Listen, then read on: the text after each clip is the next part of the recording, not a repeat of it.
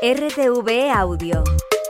Descarga la nueva app y disfruta de los programas de RNE y nuestros podcasts originales.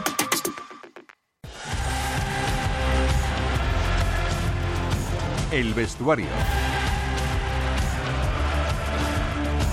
Información deportiva en Radio 5 Todo Noticias. Vamos a abrir las puertas del deporte, el vestuario de Radio 5, pendientes de todas las reacciones a esa noticia, la de Kylian Mbappé, que va a abandonar el PSG a final de temporada. Llegará al Real Madrid, lo único que sabemos del equipo blanco es que el domingo visita al Rayo en Liga. Arranca la jornada 26 del campeonato mientras la Copa del Rey de Baloncesto va a conocer hoy a sus dos últimos semifinalistas. Ayer se metieron el Madrid y el Valencia. Tenemos que dar la enhorabuena a la selección femenina de waterpolo que se acaba de colgar la medalla de bronce en el Mundial. Pedro Molina, buenas tardes. ¿Qué tal? Muy buenas.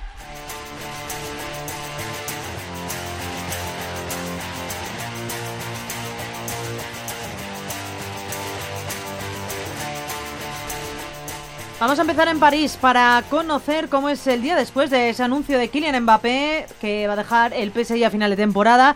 Y quién mejor para contarnos lo que nuestro corresponsal Antonio Delgado, que está en el campus deportivo del equipo galo. Hola Antonio. ¿Qué tal? Buenas tardes. ¿Cómo está París hoy? La... Pues está un poco, yo creo un poco, no sé si decepcionado, porque esto era es la crónica de despedida anunciada, pero no por ello deja de haber un poco de duelo, ¿no? De alguna forma se está confirmando algo que no, no querían ver. Digamos que una posibilidad probable desde el pasado verano, cuando Kylian Mbappé renunció a actuar la cláusula que habría prorrogado automáticamente su contrato, pero eh, hasta el final ha intentado retener, hasta el final, hasta esta semana, he dicho a la cara al presidente del PSG, al que, en fin, lo que más se tenía, que eh, no va a continuar, que abandona bueno, tenemos problemas, Antonio, para, para escucharte. Si eh, te parece, esperamos, Antonio, a ver si a retomar eh, la conexión y en cuanto la podamos eh, retomar, volvemos contigo y nos cuentas toda la actualidad, la situación de, de Kylian Mbappé. Vamos con la otra parte de la ecuación, Pedro. Si te parece, Antonio nos estaba contando la del PSG desde París, pero vamos a mirar al Real Madrid. ¿Qué dice, qué dice el Club Blanco? Juanma Sánchez, buenas tardes. Buenas tardes, Elena Pedro. No dice nada. Oficialmente hay silencio, pero extraoficialmente, además de tranquilidad y calma, es cierto que hay cierto optimismo, no quieren dar ningún paso en falso. Está claro que el Real Madrid siempre ha tenido como objetivo fichar a Kylian Mbappé desde 2017, cuando estaba en el Mónaco y llegó al PSG. En 2021 presentó una oferta de 200 millones y el PSG ni contestó. Y en 2022, que terminaba contrato cuando parecía que iba a llegar finalmente, renovó por el club parisino, pero esta vez ya le ha dicho al Kelaifi que se va de París. Así que el primer paso está dado. Ahora el conjunto blanco está trabajando sin retransmitir la operación, que solo podría entorpecerla, evidentemente, en alcanzar un acuerdo con Kylian Mbappé. Es, digamos, un primer paso positivo en la hoja de ruta que veremos si se va cumpliendo. En todo caso, hay que tener en cuenta que no habrá ningún comunicado oficial de ningún movimiento mientras el Real Madrid y el PSG sigan compitiendo esta temporada en, en la Champions.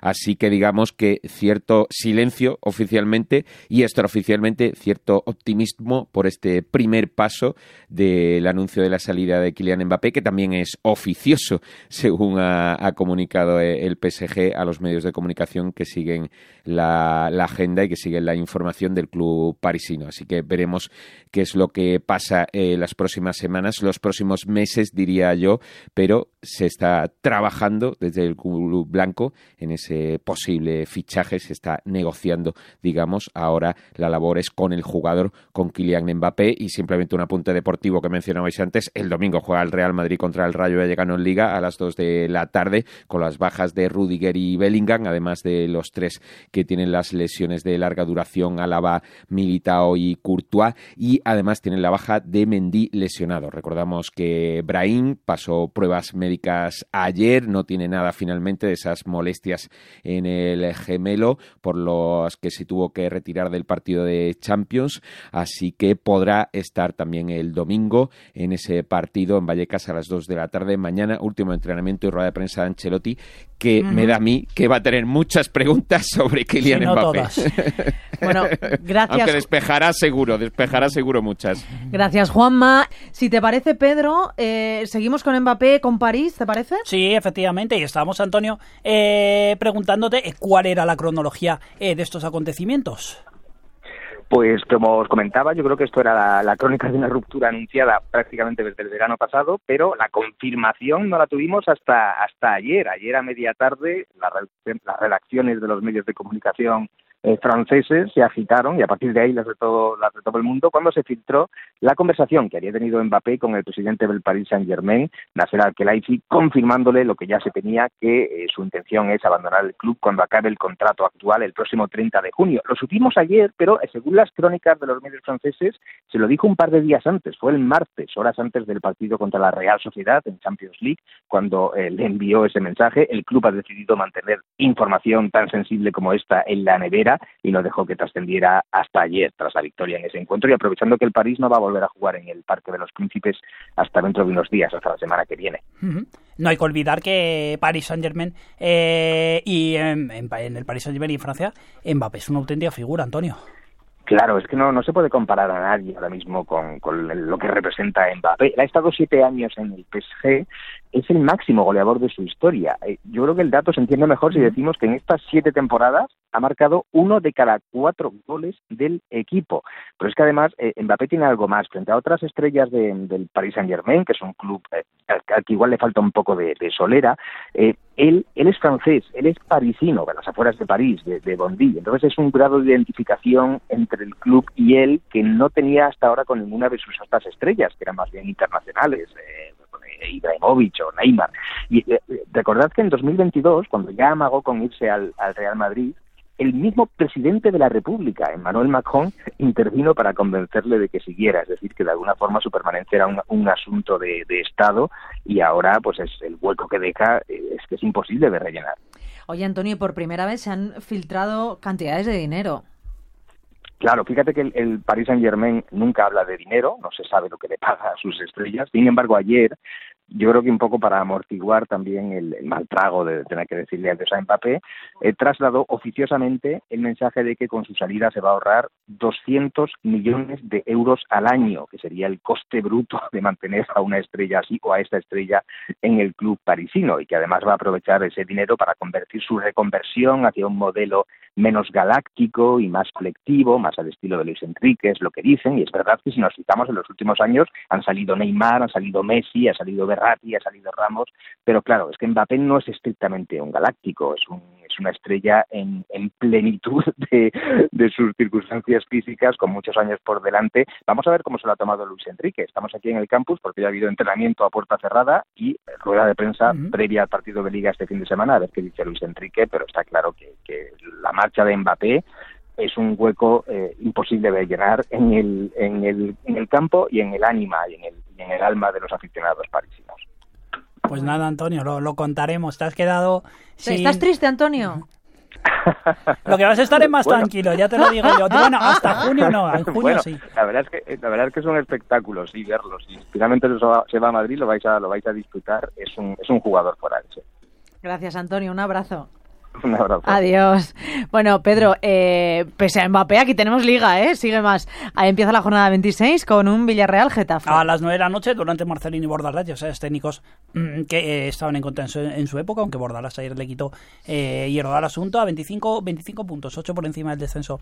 Está el Villarreal, 33 a 5, Europa, el Getafe. Resto de partidos. Para mañana vamos a empezar eh, con esto. El más destacado es el Celta-Barcelona. Eh, vamos a conocer la última hora del Barça, un Barça en el que tiene que estar a punto de hablar Xavi Hernández, ¿verdad? Germán García, buenas tardes.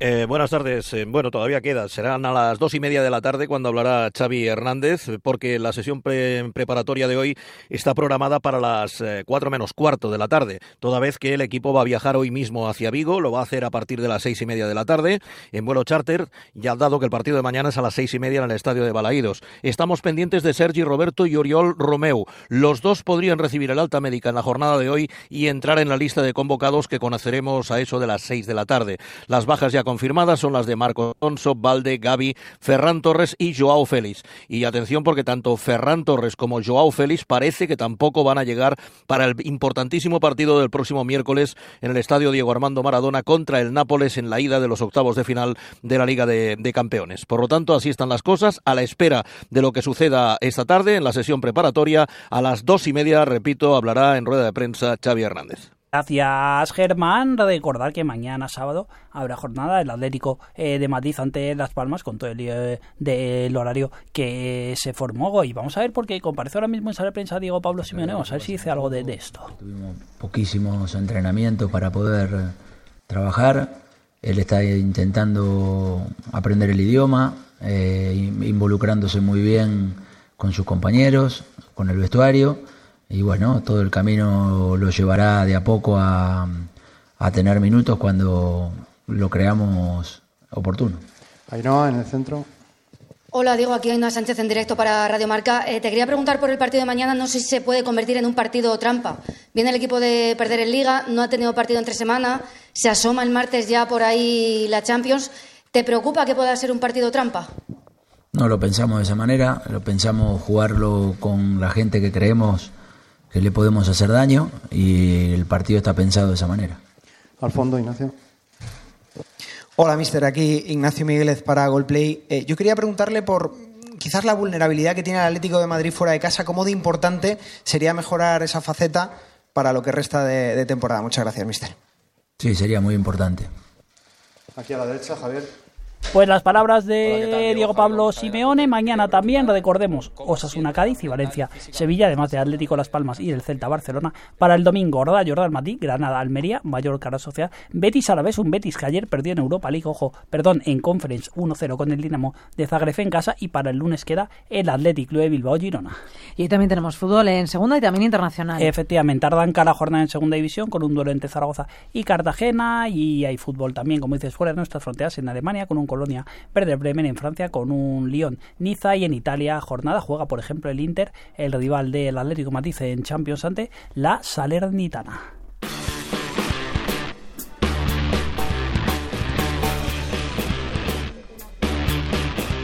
Vamos con la Copa del Rey de Básquet, que hoy va a conocer a sus dos últimos semifinalistas. De momento, ya sabemos los dos primeros. El Real Madrid y el Valencia. Enseguida hablamos, pero antes, vamos con lo de hoy, Pedro. Sí, día en que se juegan los otros dos duelos de cuartos. El primero es el derby catalán, en este caso entre el Barça y el Manresa. José Vicente Arnaiz, buenas tardes.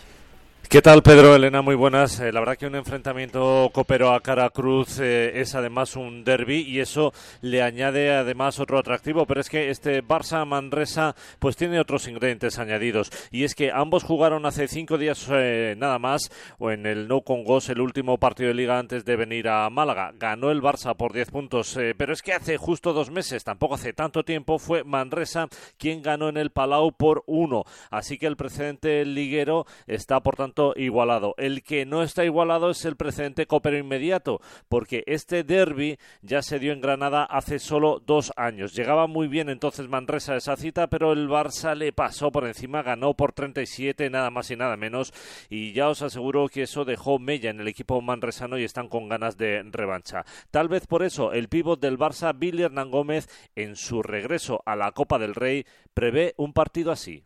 Bueno, va a ser un partido muy complicado, que creo que no se va a resolver hasta, hasta el final. Eh, un rival durísimo, un entrenador élite, ¿no? con muchísima experiencia, que va a saber llevar un partido a, a, otros niveles.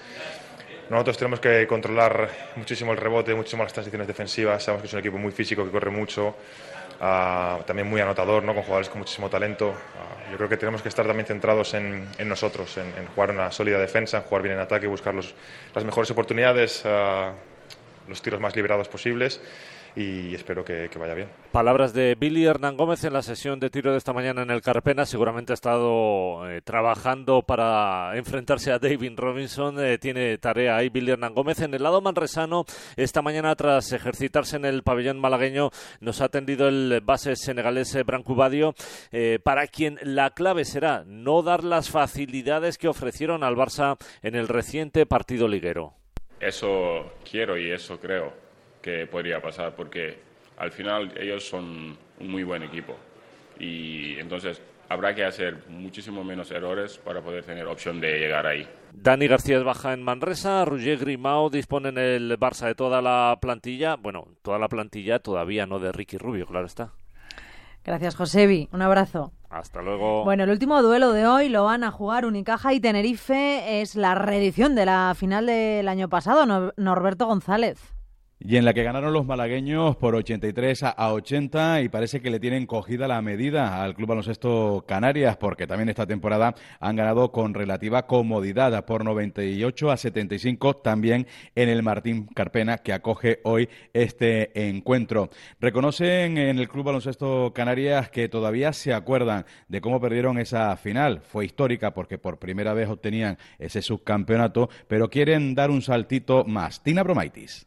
Bueno, hemos jugado en los playoffs y en el Champions y en, en la temporada regular el año pasado, así que no hemos pensado demasiado en, ese partido, pero hay, varios partidos más que hemos afrontado, así que tenemos eso, ese partido en la memoria, pero no es nada de motivación ni nada así. Chubidorreta no podrá contar con Fran Guerra y todavía no está al 100% Jaime Fernández, aunque si hace falta forzará. Por su parte, Ivonne Navarro cuenta con toda la plantilla, incluso Yancuba Sima, que ya sabes que viene de lesión.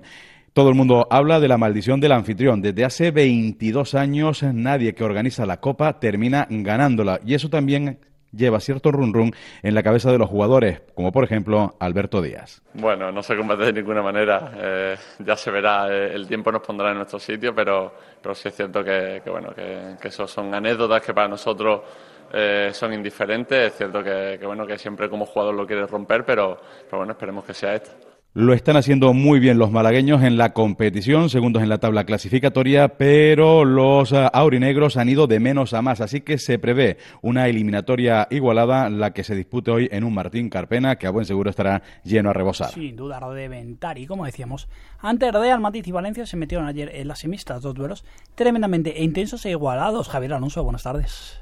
¿Qué tal, Pedro? Pues sí, como dices, eh, dos partidos que fueron eh, pura Copa del Rey en esencia, eh, dos partidos igualadísimos que se resolvieron en los minutos finales, incluida la prórroga entre Gran Canaria y Valencia. Pero empecemos por el primero de los cuartos, el duelo entre Murcia y Real Madrid. Los blancos se impusieron al conjunto pimentonero, pero con mucho sufrimiento, y eso que los de Chus Mateo llegaron a estar 15 puntos arriba pero igualó el Murcia el encuentro gracias a la intensidad de Dylan Ennis y el acierto desde la línea de tres puntos. Al final apareció Facundo Campazo para echarse el equipo a la espalda y conseguir la victoria. El argentino en rueda de prensa sobre su papel y la capacidad ofensiva del Real Madrid. Hoy quizá me tocó a mí un poco más, pero este equipo es peligroso eh, porque por eso, por la variedad ofensiva eh, que tenemos en todas las posiciones. El equipo blanco ya está en semifinales, se quedó fuera el Murcia por primera vez en la Copa del Rey en cuartos de final, pese al gran partido de muchos de sus jugadores, entre ellos Marco Todorovic, que superó a Edi Tavares y se fue hasta los 14 puntos. El montenegrino estaba orgulloso del carácter del equipo. Hay que estar uh,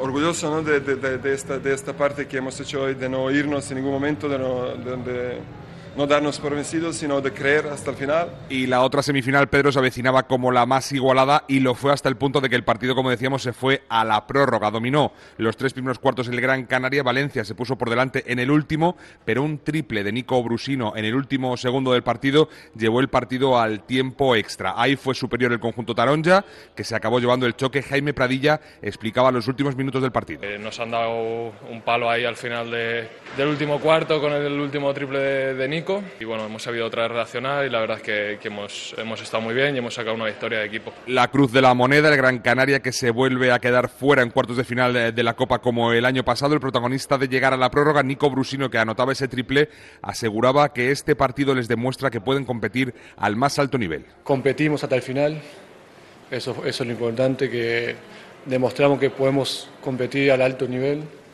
que tenemos jugadores, equipo para para estar donde estamos. Pues ya está decidido, Pedro, el choque de semifinales de este lado del cuadro. Se van a ver las caras el Real Madrid y el Valencia Basket este sábado a las 6 de la tarde aquí en el Martín Carpena en la Copa del Rey de Málaga. Gracias, Javi. Vamos a cambiar a la natación. Mundiales de Doha, en los que, como ya hemos contado, la selección femenina de waterpolo es la flamante medallista de bronce. Rosa Alcaraz, buenas tardes. ¿Qué tal? Buenas tardes. Bronce para la selección femenina en una final de infarto, en la que las chicas se impusieron a Grecia por 10 a 9 en el último segundo con el gol de Elena Ruiz. Las escuchamos nada más salir de la piscina. Cuando iba a coger la pelota digo, esto lo tenemos que chutar sea quien sea. La cogido yo, he chutado y he chutado y ha, y ha entrado. Una montaña rusa, pero al final pues hemos ganado. El partido se decidió con esa acción con la que las griegas jugaron con portera jugador, pero cometieron un error que lo aprovechó la española, anotando desde los 13 metros a portería vacía. El seleccionador Miki Oka que al final salir de ahí con la victoria es muy importante en un partido que era muy complicado y contra un rival que juega muy bien de principio fin. Por eso tenemos que estar muy satisfechos de, de salir de aquí con una medalla. Es para, de verdad, creo que hay que estar muy orgullosos. Ya acumula tres oros, tres platas y dos bronces con este triunfo. En waterpolo también la, eh, en waterpolo también derrota de la masculina, España cae Italia ante las, en las semifinales del Mundial por 6 a 8. La selección que desde el 2018 no se baja de la pelea por el podio luchará por el bronce al igual que la femenina. El técnico español David Martín asegura que no tienen nada que reprochar al equipo e irán con todo a por la medalla. El encuentro contra Francia mañana a las nueve y media de la mañana. Y esta tarde Hugo González puede, eh, nos puede dar otra medalla. Sí, nos vamos a por otro posible podio. Hugo González es finalista en 200 espalda con un crono de 1,56 segundos en las semifinales. Esta tarde buscará otro triunfo después de ser plata en los 100 espalda. Pues esperemos que nos dé esa medalla después de ese eh, plata, como decías, en los 100 espalda. Gracias, Rosa. Hasta luego. Vamos con tenis. Carlos Alcaraz va a buscar esta tarde las semifinales del torneo de Buenos Aires. Sí, ante el italiano Andrea Babasori a partir de las seis y media. Ayer ganó a un argentino Carabelli 6-2-7-5 y se metió, recordemos en este caso, o se metió en las semis que tú decías, Selena. Y tenemos atletismo, arrancan los nacionales en pista cubierta. En Orense con las últimas plazas para los europeos de Glasgow del 1 y 2 y 3 de marzo. Ahí vamos a conocer los que eh, van. Ojo atentos a Ana Peletero en triple salto, a María Vicente en heptatlón y a todos los que tengamos. Vamos. ¿Nos vamos o qué, Pedro? Sí, mira, con ciclismo ya tenemos los cuatro invitados para la Vuelta a España. Euskatel Euskadi y Ken Pharma sustituyen a Burgos y Caja Rural, que fueron los equipos que llegaron la eh, temporada pasada. Recordamos que hay Alteroferia con los europeos, balonmano con Liga Asobal, voleibol con la Copa. Eh, también que este fin de ser All-Star en Indianápolis de la NBA con Pau Gasol y entrenando a Víctor Wembañama en el equipo de los jóvenes. Y también, eso, eh? por supuesto, con Izan Almansa en otro de los equipos. Y escuchando que habla Rafa Benítez mañana Barça-Celta sobre la figura Celta-Barça de Xavi Hernández. Xavi habrá hecho una valoración de los medios que tiene y los objetivos o lo que le están pidiendo y considerará que a lo mejor eh, le falta algo o, o, lo que sea, o el entorno piensa que tiene que tener sacar más rendimiento. Pero yo creo que un equipo que queda campeón el año pasado, pues no lo hicieron mal. Bueno, pues que nos vamos, Pedro. Efectivamente. ¿Ya? Ya, ¿Ya? ¿No hay balonmano ni nada? Nada, fin Venga. de semana de copa. Adiós. Hasta luego.